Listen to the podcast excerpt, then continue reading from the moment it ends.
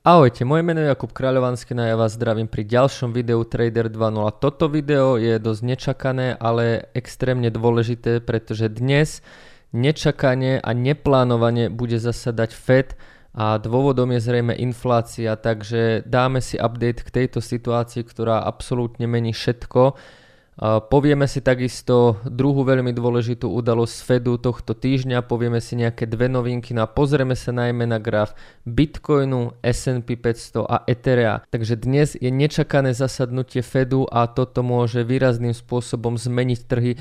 Poďme si o tom povedať niečo viac.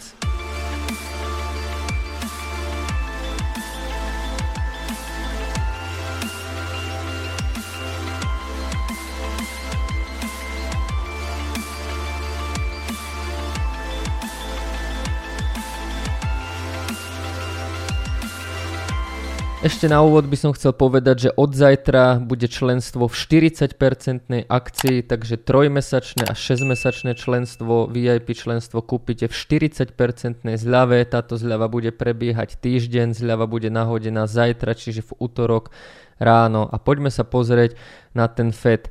O, vidíte tu alebo jedná sa teda o closed board meeting e, dnes 14. februára. Fed s touto informáciou, ak sa nemýlim, prišiel v piatok. My sme minulý týždeň vo štvrtok videli rekordné čísla inflácie. Inflácia je 7,5%, inflácia v USA je najvyššia za posledných 40 rokov a čo je možno a zda absolútne najhoršie, tak inflácia sa medzi, medzimesačne zvýšila to znamená, že my tu nehovoríme o tom, že tá inflácia by sa nejako mala znížiť alebo že narazila na vrchol, ale dokonca ešte v rámci porovnania mesiacov tá inflácia zvýšila svoj rast. A toto je katastrofická situácia, naozaj veľmi zložitá situácia, pretože túto situáciu sme tu nemali niekoľko dekád. No a myslím si, že vzhľadom na tieto katastrofálne výsledky inflácie bude dnes uh, board meeting od Fedu. No a tu na ja vám dávam link, v podstate sa tu až tak nič nehovorí, len že to bude uzavreté. Samozrejme témou bude inflácia, na stole môže byť to, že tie úroky sa zdvihnú už o niečo skôr, dokonca je pravdepodobnosť, že tie úroky by sa mohli zdvihnúť už dnes. To najbližšie zasadnutie Fedu malo byť niekedy až koncom marca, kde sa naozaj už očakávalo, ja som to preberal aj s Lukášom Kovandom a tam už sa očakáva naozaj zvýšenie úrokových sadzieb a není tak otázka, že či by prišlo to zvýšenie, ale okoľko by prišlo to zvýšenie. No a toto video uvidíte v stredu v premiére o 20.00 s Lukášom Kovandom, kde som práve rozoberal infláciu, ale vidíme, že Fed reaguje oveľa skôr, no a my sa môžeme dočkať šoku, že to zvýšenie úrokových sadzieb možno príde už aj dnes, takže toto je situácia, ktorá úplne mení celú moju vyhliadku na Bitcoin, celú moju vyhliadku na S&P 500 z jedného jednoduchého dôvodu. Tie trhy berú informácie ohľadom zvyšovania úrokov veľmi zle, takže my nevieme, čo dnes môžeme čakať ohľadom tohto zasadnutia. Nie je množstvo informácií, nevieme, či prídu nejaké vyhlásenia, či prídu nejaké verejné prejavy, nevieme v podstate, či prídu už nejaké konkrétne kroky. Dnes v podstate nič o tom nevieme, no a, a keď je takáto situácia, že o tom nič nevieme, tak ja vždycky odporúčam ísť na to konzervatívne, čiže uzavrieť niektoré pozície, hlavne tie krátkodobé špekulácie, uzavrieť nejaké krátkodobé signály, uzavrieť nejaké midterm coiny a jednoducho čakať. Uh, niektorí si myslia, alebo si myslia, že majú vešteckú gulu a že, budú, že vedia, čo sa stane, ale ja by som tu upozornil, že keď zasadá FED, tak dokonca neobchodujú alebo sú zdržanlivejšie veľké banky a veľké fondy. Hej, čiže to je naozaj veľká udalosť a myslieť si teraz, že ja viem, ako to asi nejako dopadne a viem, ako zareaguje trh, je naozaj extrémny risk a riskujete práve tú extrémnu volatilitu. Čiže ja odporúčam byť konzervatívny, počkať si na to, ako to dopadne. Malo by to byť o 11.30 uh, amerického času, čiže u nás až nejako po obede, podvečer. Uvidíme, čo sa tam povie, uvidíme, čo z toho vyjde jednoducho von, uvidíme, či sa dokonca zvýšia úroky dnes, alebo aká tá retorika bude. Takže toto je niečo, čo tým trhom môže dnes určite zahýbať. Ja by som teda bol konzervatívny a pre istotu uzavrel nejaké pozície. No a čo sa týka Fedu, je to nahodené už aj Forex na Forex Factory, túto stránku som vám ukazoval minulý týždeň. No a čo sa týka nejakej ďalšej dôležitej udalosti, tak je to stredajšia udalosť, čiže v stredu je ďalšia dôležitá udalosť a je tam vlastne uh, FOMC Meeting Minutes, to znamená, že vyjdú zápisky z tohto meetingu, takže vždycky, keď má Fed nejaký meeting, tak do niekoľkých týždňov vychádzajú zápisky, no a ten meeting Fedu vyzerá nejako tak, že oni jednoducho dajú tam nejaký prejav, ale oni zasadajú 1-2 dní. Hej, a oni za tento 1-2 dní hlasujú, riešia sa tam rôzne veci, preberajú sa tam rôzne veci. No a na konci väčšinou Jerome Pavel dá nejakú krátku tlačovku, 30 minútovú. A my vždycky z toho meetingu vidíme len tú 30 minútovú tlačovku, ale my nevieme, čo sa úplne do detailu dialo ten 1-2 dní. No a práve tieto uh, meeting minutes sú ako keby zápisky z toho celého meetingu, z toho jedno-dvoch dní, kde konkrétne čo ktorý človek povedal, čo ktorý človek navrhol, ako dopadlo hlasovanie, jednoducho úplne kompletné zápisky. No ak si pamätáte, tak v decembri minulého roku bol takisto e, meeting, ktorý dopadol v celku pozitívne, trhy na to reagovali dobre, ale v januári prišli práve tieto zápisky z toho decembrového mítingu a trh padol. No a trh padol preto, pretože v tých zápiskoch bolo niečo, čo sa na tej tlačovej konferencii nehovorilo a to bolo to, že Fed by mohol dokonca v tomto roku aj zoštihlovať svoju súvahu, počasky rozvahu a to je niečo, o čom sa nehovorilo v decembri, ale vyplynulo to práve z tých zápiskov, takže takisto aj streda je, dá sa povedať, rizikovým dňom, kedy my sa z tých zápiskov môžeme dozvedieť niečo, čo sme sa práve na tej tlačovke nedozvedeli. Môžeme sa tam dozvedieť niečo negatívne, možno nejaké iné vyjadrenia, iné ako keby nadstavbu toho, čo by ten FED chcel urobiť, takže tento týždeň, e, keď sa na to pozrieme nejakou globálnou optikou, tak dnešok bude veľmi rizikový, pretože FED Fed nečakane zasadá, čo ja napríklad sledujem tieto zasadnutia Fedu alebo ten klasický trh, tak naozaj nedieje sa to často. Neviem, či som niekedy zažil takto, že by Fed nečakane zasadal, dá sa povedať okamžite. Všetci vieme, na čo je to reakcia. Je to jednoznačne reakcia na štvrtkovú infláciu, pretože štvrtok prišla inflácia, piatok prišlo oznámenie, že bude nečakané a neplánované zasadnutie Fedu, ktoré bolo hneď naplánované na prvý pracovný deň, ako to bolo možné, čiže na dnes.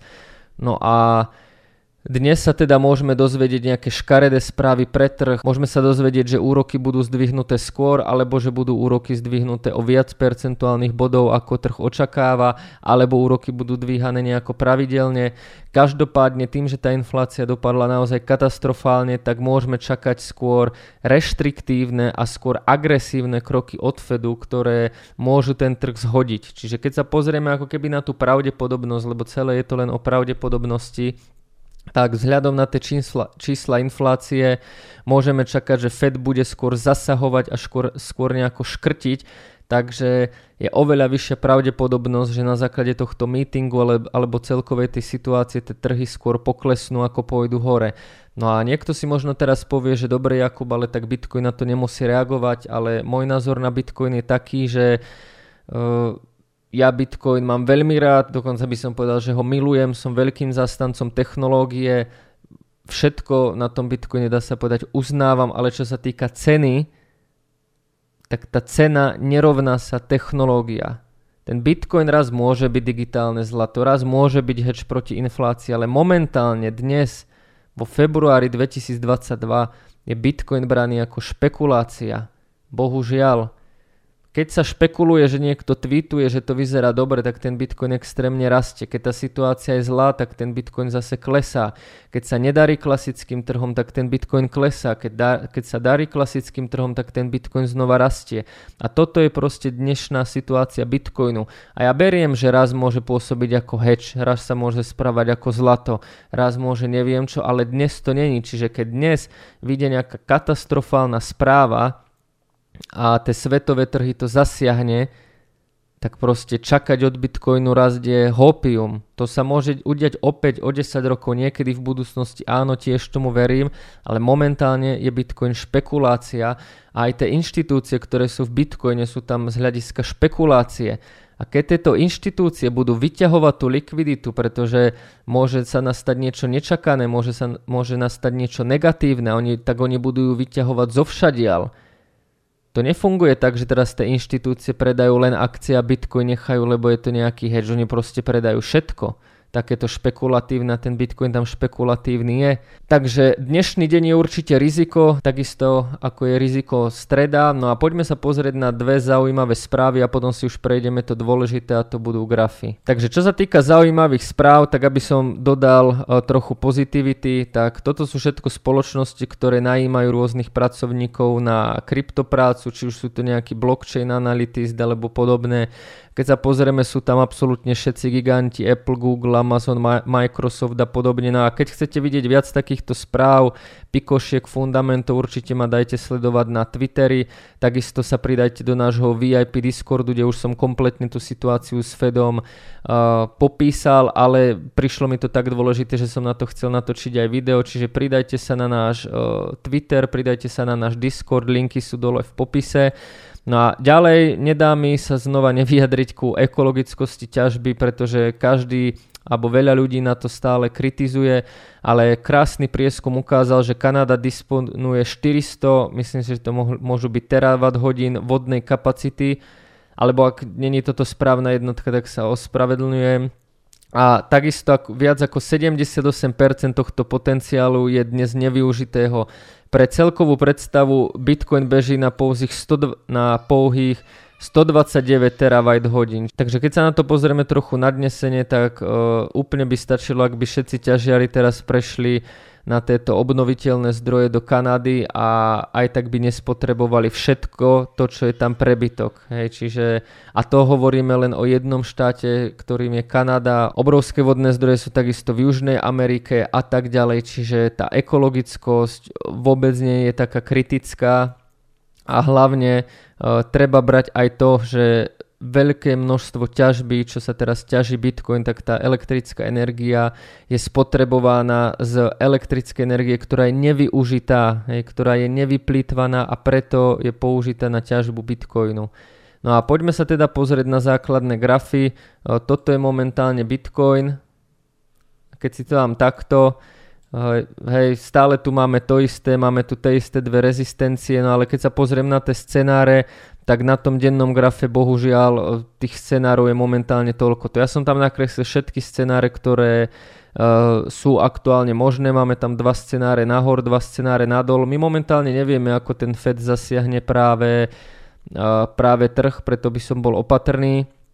A tá priorita je samozrejme taká, ak by som mal nakresliť prioritu, tak priorita je nejaká takáto. Ten Bitcoin by jednoznačne mali ísť hore. Keď sa potom pozrieme na 4-hodinový graf, tak vidíme, že aktuálne sme už teraz na supporte, alebo ak by sme ten retracement, dá sa povedať, chceli spraviť nejaký hĺbší, chceli by sme si ísť po tú likviditu, chceli by sme vyčerpať vlastne celú túto prierazovú sviečku, tento gap, túto likviditu, tak môžeme ísť nižšie, ale ten prioritný scenár by mal byť scenár smerom hore. Prečo? No tak pretože prerazili sme túto trendovku, prerazili sme MA21, urobili sme všetko, čo sme potrebovali, čiže momentálne by sme mali robiť nejaký retracement s tým, že sme vlastne dosiahli už prvého targetu z celej tejto štruktúry, ale tá priorita je momentálne smerom nahor.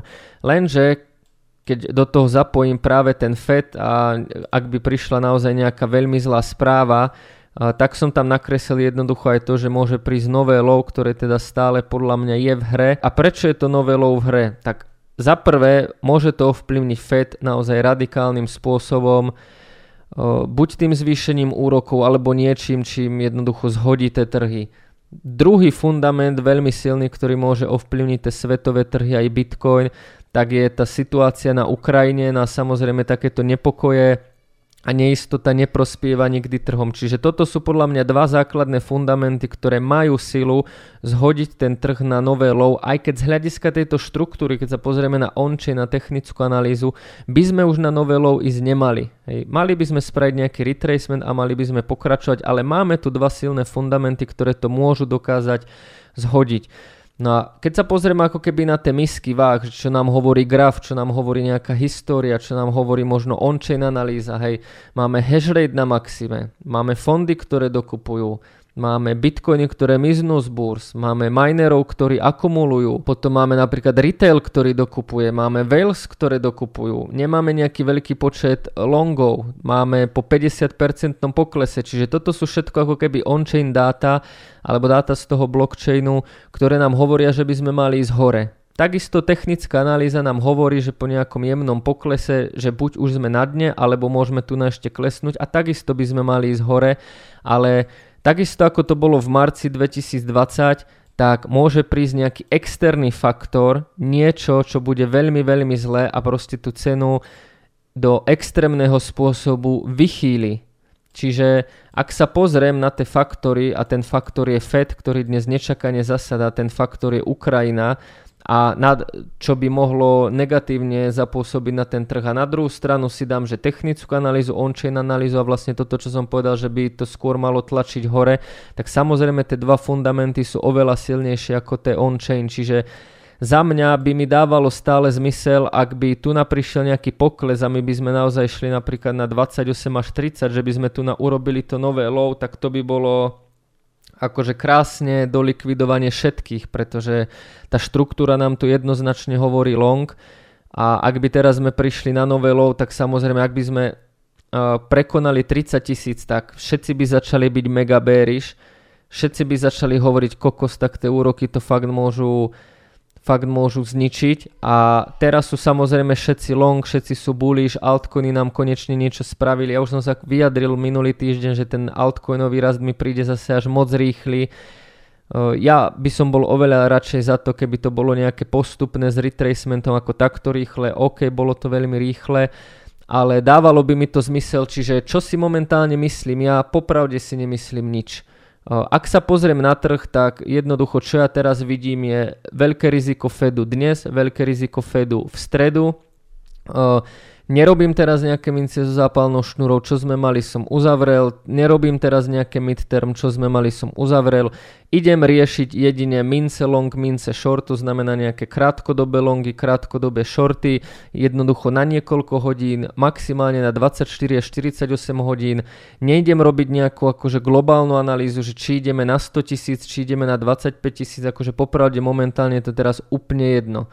Pretože vy to vidíte sami, minulý týždeň všetko nejako vyzeralo, štvrtok prišla inflácia zle, piatok prišlo oznámenie, že Fedu, že Fed ide nečakane zasadať, to je zle, pretože keď nečakane zasada, tak je to vážne, to musí byť už prúser, keď oni zasadajú nečakane. Dnes idú teda nečakane zasadať, nevieme vlastne, ako to dopadne a to môže byť prúser. Čiže robiť teraz nejaké dlhodobé analýzy podľa mňa nemá zmysel.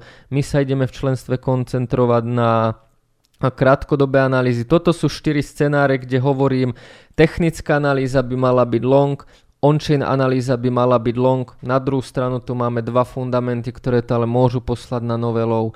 Keď sa pozrieme na 4-hodinový graf, ktorý by nám mohol napovedať o niečo viac, tak ja tu mám vyznačené dva supporty, ako môj prvý support bol samozrejme tento, bola to veľmi dobrá likvidita, vidíme odraz presne z mojej hodnoty 41 616, uvidíme ako budeme reagovať na MA21, hovorím dnes obchodovať zrejme nebudem, pozície si len pripravím a uvidíme ako to celé ako to celé dopadne. Ak by nevydržal tento support, ďalší support je niekde tu, ale celkovo táto štruktúra je celkom zahustená, takže tu by sme sa mali odrážať. Čo sa týka nejakého denného grafu, tak tu ešte potom máme MA21, takže máme tu dva silné supporty na 37 600 až 38 600 a potom hodnota, kde sme momentálne teraz, čiže nejakých 40 800 až 41 600. Ak neudržíme toto, budem sledovať túto hladinu, ale hovorím, do nejakých longov ani midtermov sa púšťať nejdem, skôr to idem sledovať nejako intraday, že napríklad tu na si to môžem shortnúť niekde tu a podobne. Takže to budú moje obchody na najbližšie dni a dá sa podať aj tento týždeň. No a keď si pozrieme potom S&P 500, ktoré som ešte dneska neaktualizoval, tak S&P 500 takisto malo veľký prepad, prekonalo ako keby trendovku, už sa dostalo pod ňu, dali sme tu nejaký double vrchol, otestovali sme rezistenciu 618, ten retracement bol veľmi pekný, ale teraz to vyzerá proste skôr na ďalšie zosypanie. Čiže keď sa celkovo pozriem na to S&P 500, tak prepadli sme tu, urobili sme to, čo sme presne mali, došli sme si po tú likviditu, došli sme si po tie objemy, došli sme si ako keby po tú silu tých shortov, urobili sme tam double top, veľké odmietnutie dvoch sviečok, dneska to vyzerá takisto na negatívny deň, čiže podľa mňa je oveľa vyššia šanca, že to S&P bude pokračovať jednoducho dole. Uvidíme, ale toto mi príde naozaj ako dokonalá zóna práve na otočku do shortu. Urobili tu na tento fake cez tú trendovku, ale prišli si po likviditu. Takže S&P mi príde skôr dole. No a keď sa ešte pozriem na Ethereum, tak Ethereum mi takisto príde, že keď si to aj odznačím, tak tu sme mali jednoducho túto trendovku, ktorú sme prerazili, ale znova sme pod ňou a aktuálne sme takisto na supporte, kde by mal nastať odraz, čiže takisto ako Bitcoin aj Ethereum je aktuálne na supporte. Uvidíme, čo sa s tým Ethereum stane dnes. Najhoršie, čo sa vlastne môže stať, je, že tu znova urobíme nejaký retracement a veľmi silná rezistencia je práve tu. Za normálnych okolností by podľa mňa Ethereum nemalo nejaký zásadnejší problém túto rezistenciu preraziť.